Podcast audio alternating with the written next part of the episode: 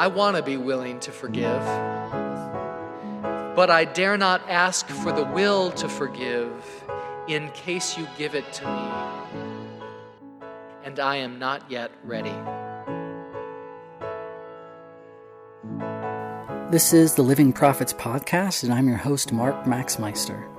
In this episode, I bring you a sermon from Rob Hardies of All Souls Church Unitarian in DC, and he's talking about the work we must do before we're ready to forgive.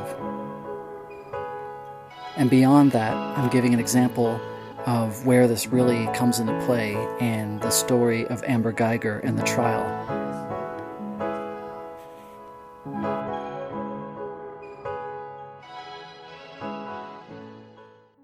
The Camino is one of the world's great ancient pilgrimage trails, beginning in France and stretching some 700 kilometers to the rugged northwest coast of Spain. And every year, thousands of pilgrims of many lands and many faiths walk all or some portion of the Camino. Folks undertake a pilgrimage like this for lots of different reasons. But I'll tell you what, scratch the surface of just about any pilgrim's story, and before long, you'll bump up against the problem of forgiveness. It seems that just about everyone on the Camino is struggling to forgive themselves, somebody close to them, God, fate.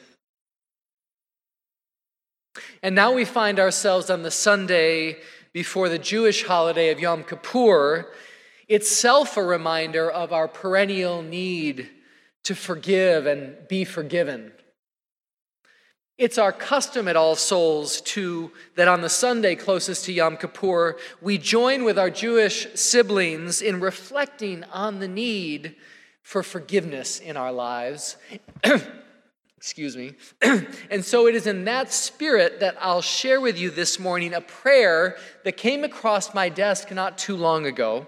A prayer written by South African Archbishop Desmond Tutu and his daughter, the Reverend Mpho Tutu. And the prayer caught my attention because of its suggestive title. It's called The Prayer Before the Prayer of Forgiveness. yeah.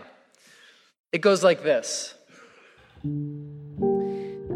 Dear God, I want to be willing to forgive but I dare not ask for the will to forgive in case you give it to me, and I am not yet ready. I am not yet ready for my heart to soften. I am not yet ready to be vulnerable again. Not yet ready to see that there is humanity in my tormentor's eyes, or that the one who hurt me may also have cried. I am at the prayer before the prayer of forgiveness. I am not yet ready for the journey. I am not yet interested in the path. Grant me the will to want to forgive. Grant it to me not yet.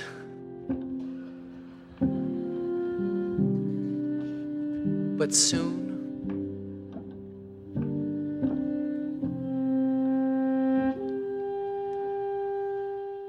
Ever find yourself in a place like that?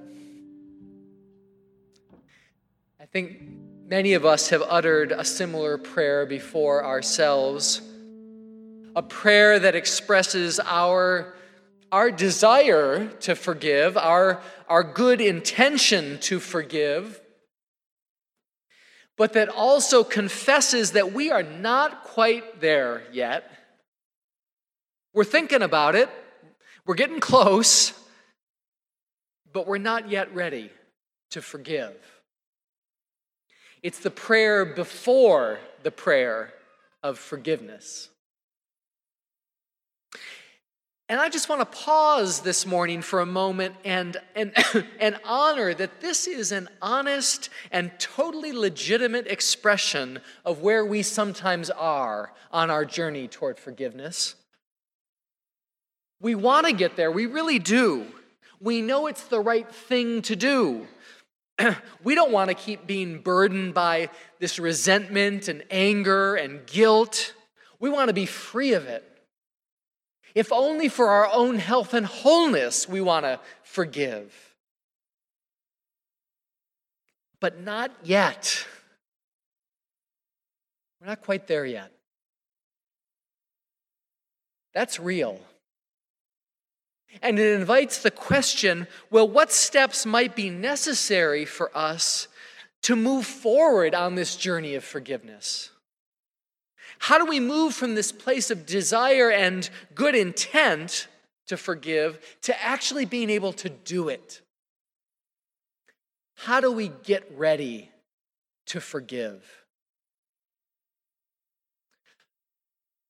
I want to begin by saying that I think forgiveness is a lot like the grieving process, which is to say, it's a little bit different for everyone, right? In my experience, it's not a one and done kind of event, but more like a journey that has its progress and its setbacks, its highs and its lows.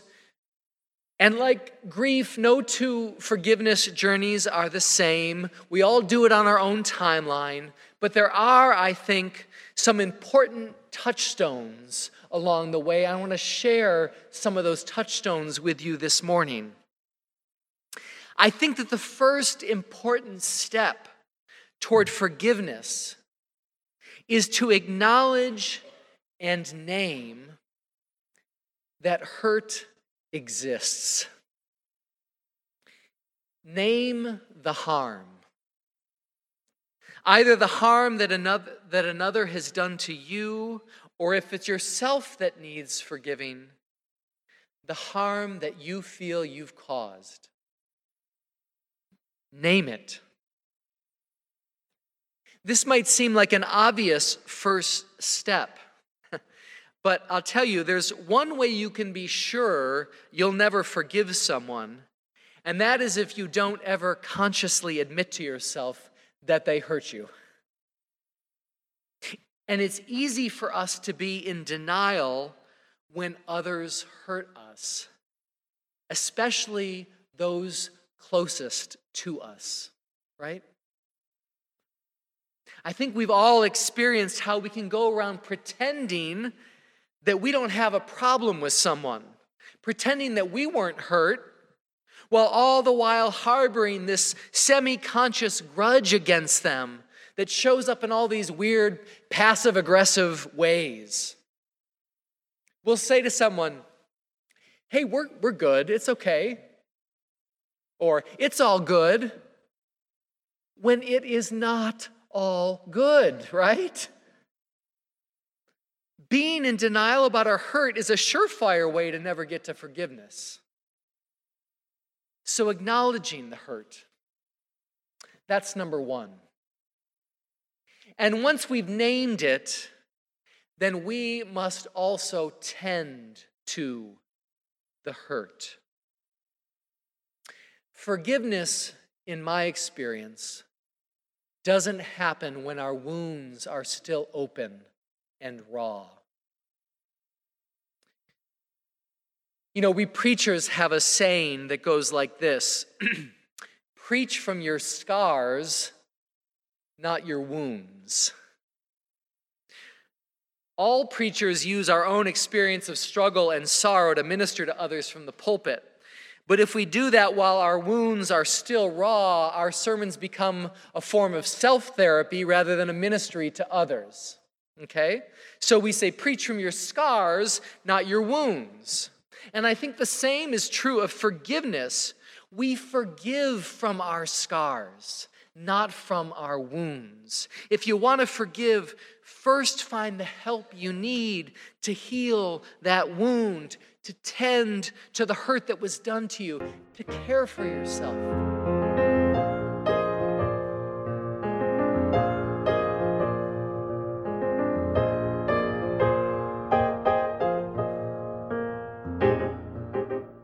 I was reminded of this lesson recently while listening to a TED talk given by the Sikh civil rights activist Valerie Kaur.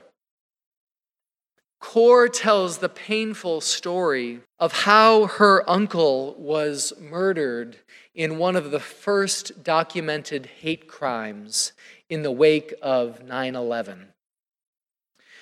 Kaur's uncle, Balbir Singh Sodhi, owned a gas station in, in Mesa, Arizona. He was planting flowers outside his station when a man named Frank Roque drove by, shot, and killed him. It was later revealed that on the night of 9 11, Mr. Roque had been overheard saying he wanted to kill some, and he said a slur for Muslims. In 2015, 14 years after her uncle's murder, Valerie Kaur and her family did a remarkable thing. They called him up in prison and offered him their forgiveness. And at first, the man was unable really to receive this gracious offer. He didn't want to accept their forgiveness. But as the conversation progressed, he, he began to open up and his heart softened. And by the end of the conversation, he said to Valerie and her family, I want you to know from my heart that I am sorry for what I did to your brother.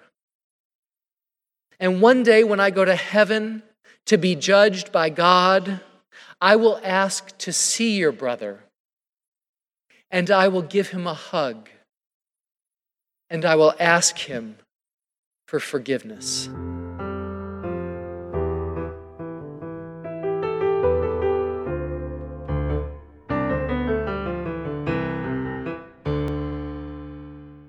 But Valerie Kaur makes the point in this TED talk that it took her family 14 years before they'd offered this remarkable extension of grace.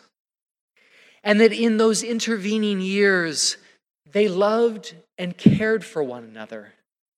They tended to their community. They labored on behalf of their community to, to try to prevent future hate crimes.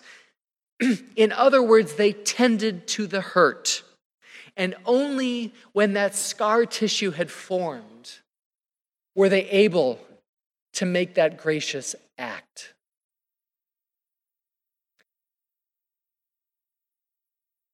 So name the hurt, tend to the wound, and I'd like to add one more step in this process of getting ready to forgive. And that is to remember. But one of the lessons that Archbishop Tutu learned from South Africa's truth and reconciliation process was that when people told their story, when they remembered their story out loud, it helped them to forgive. Hurt and grievance are not something we want to keep bottled up inside of us right? Talking it out, remembering out loud helps us to free us from the situation that needs forgiving. now, especially in cases of trauma, this kind of remembering out loud often requires the help of a trained professional. But oftentimes, all it takes is a good friend who can listen to our story, right? Sometimes we tell our story to our friends over a beer or a glass of wine to get some much needed sympathy, to get a little love. Sometimes we tell our stories to our friends because we really want them to agree with us about what a jerk the person was who did this to us, right? We do that too. But as we go on telling the story, as we go on remembering, we may also gain some helpful insight and perspective. Sometimes in the remembering, we can learn something more about our own suffering and the suffering of the person we seek to forgive. Sometimes we might better understand how our own behavior or actions might have contributed to a conflict, for example, or to the breakup of an important relationship. This perspective can be healing.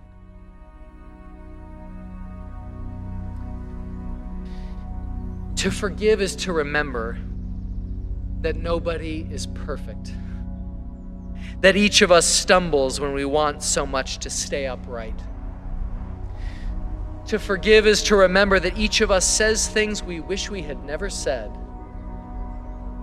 that we can all forget that love is more important than being right.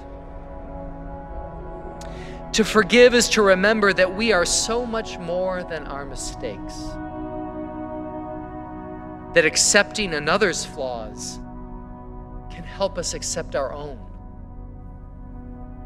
To forgive is to remember that the odds are pretty good that we might one day soon need to be forgiven ourselves. That life can sometimes give us more than we can handle gracefully. To forgive is to remember that we have room in our hearts to begin again and again.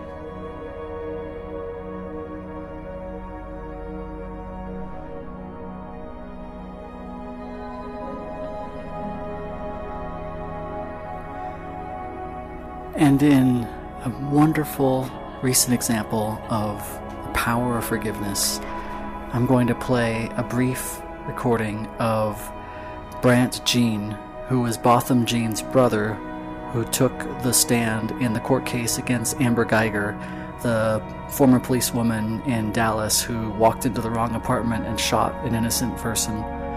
And listen to how he struggles with, but somehow finds in himself the ability to forgive Amber Guyger for killing his brother.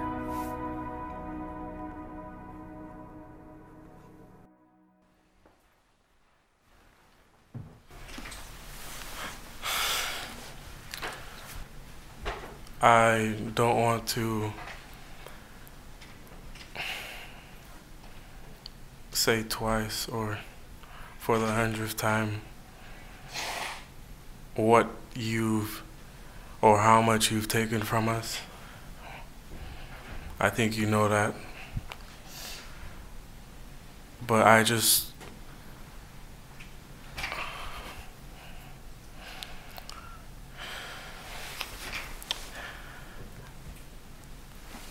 I hope you go to God with all what, all the guilt, all the thing, the bad things you may have done in the past. Each and every one of us may have done something that we're not supposed to do. If you truly are sorry, I know I can speak for myself. I I forgive you. And I know if you go to God and ask Him, He will forgive you.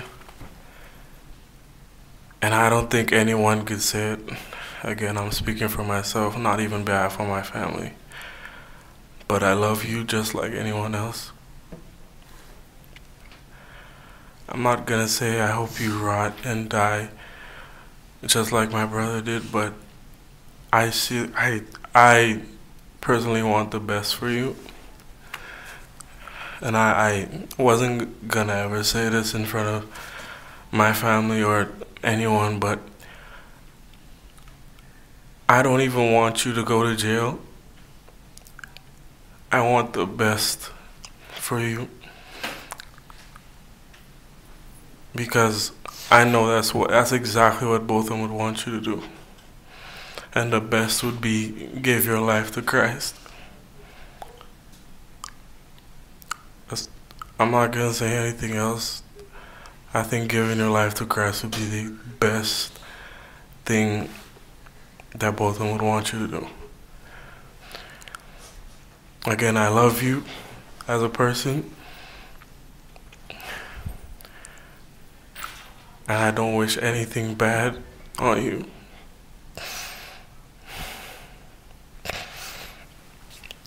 I don't know if this is possible, but can can I give her a hug, please?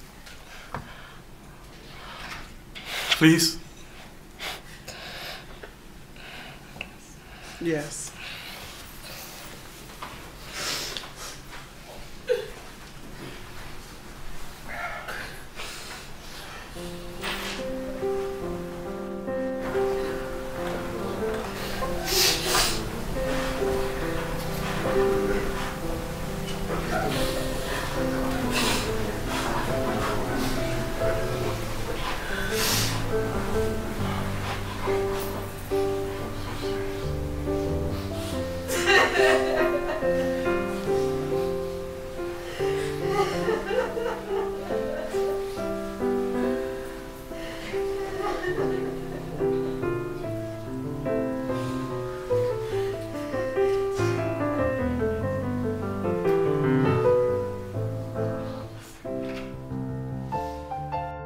How interesting is it that the news in our time think that the facts of the case are what's newsworthy, when in fact, if we are spiritual beings, the news here is about a person who is being forgiven.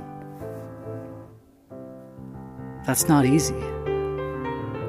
To have a guilty person go to jail is a dog bites man story, but to have the victims of a crime forgive and hug and try to reconcile, that's a man bites dog story. We're not put on this earth to go out and live the lives that we've been told to live. We were put here to be examples to others of another way of being. And we're working through this life to be a different kind of person. And I think that Brandt Jean is one of many of those people out there that just don't get enough attention. They don't captivate the imaginations of the people in this, these modern times like they could. So until next time, this has been the Living Prophets Podcast. The music of this podcast has been brought to you by Holly Bowling, and it would really help me if you could go on to Spotify or iTunes and give this podcast a thumbs up so that more people can find it. Until next time.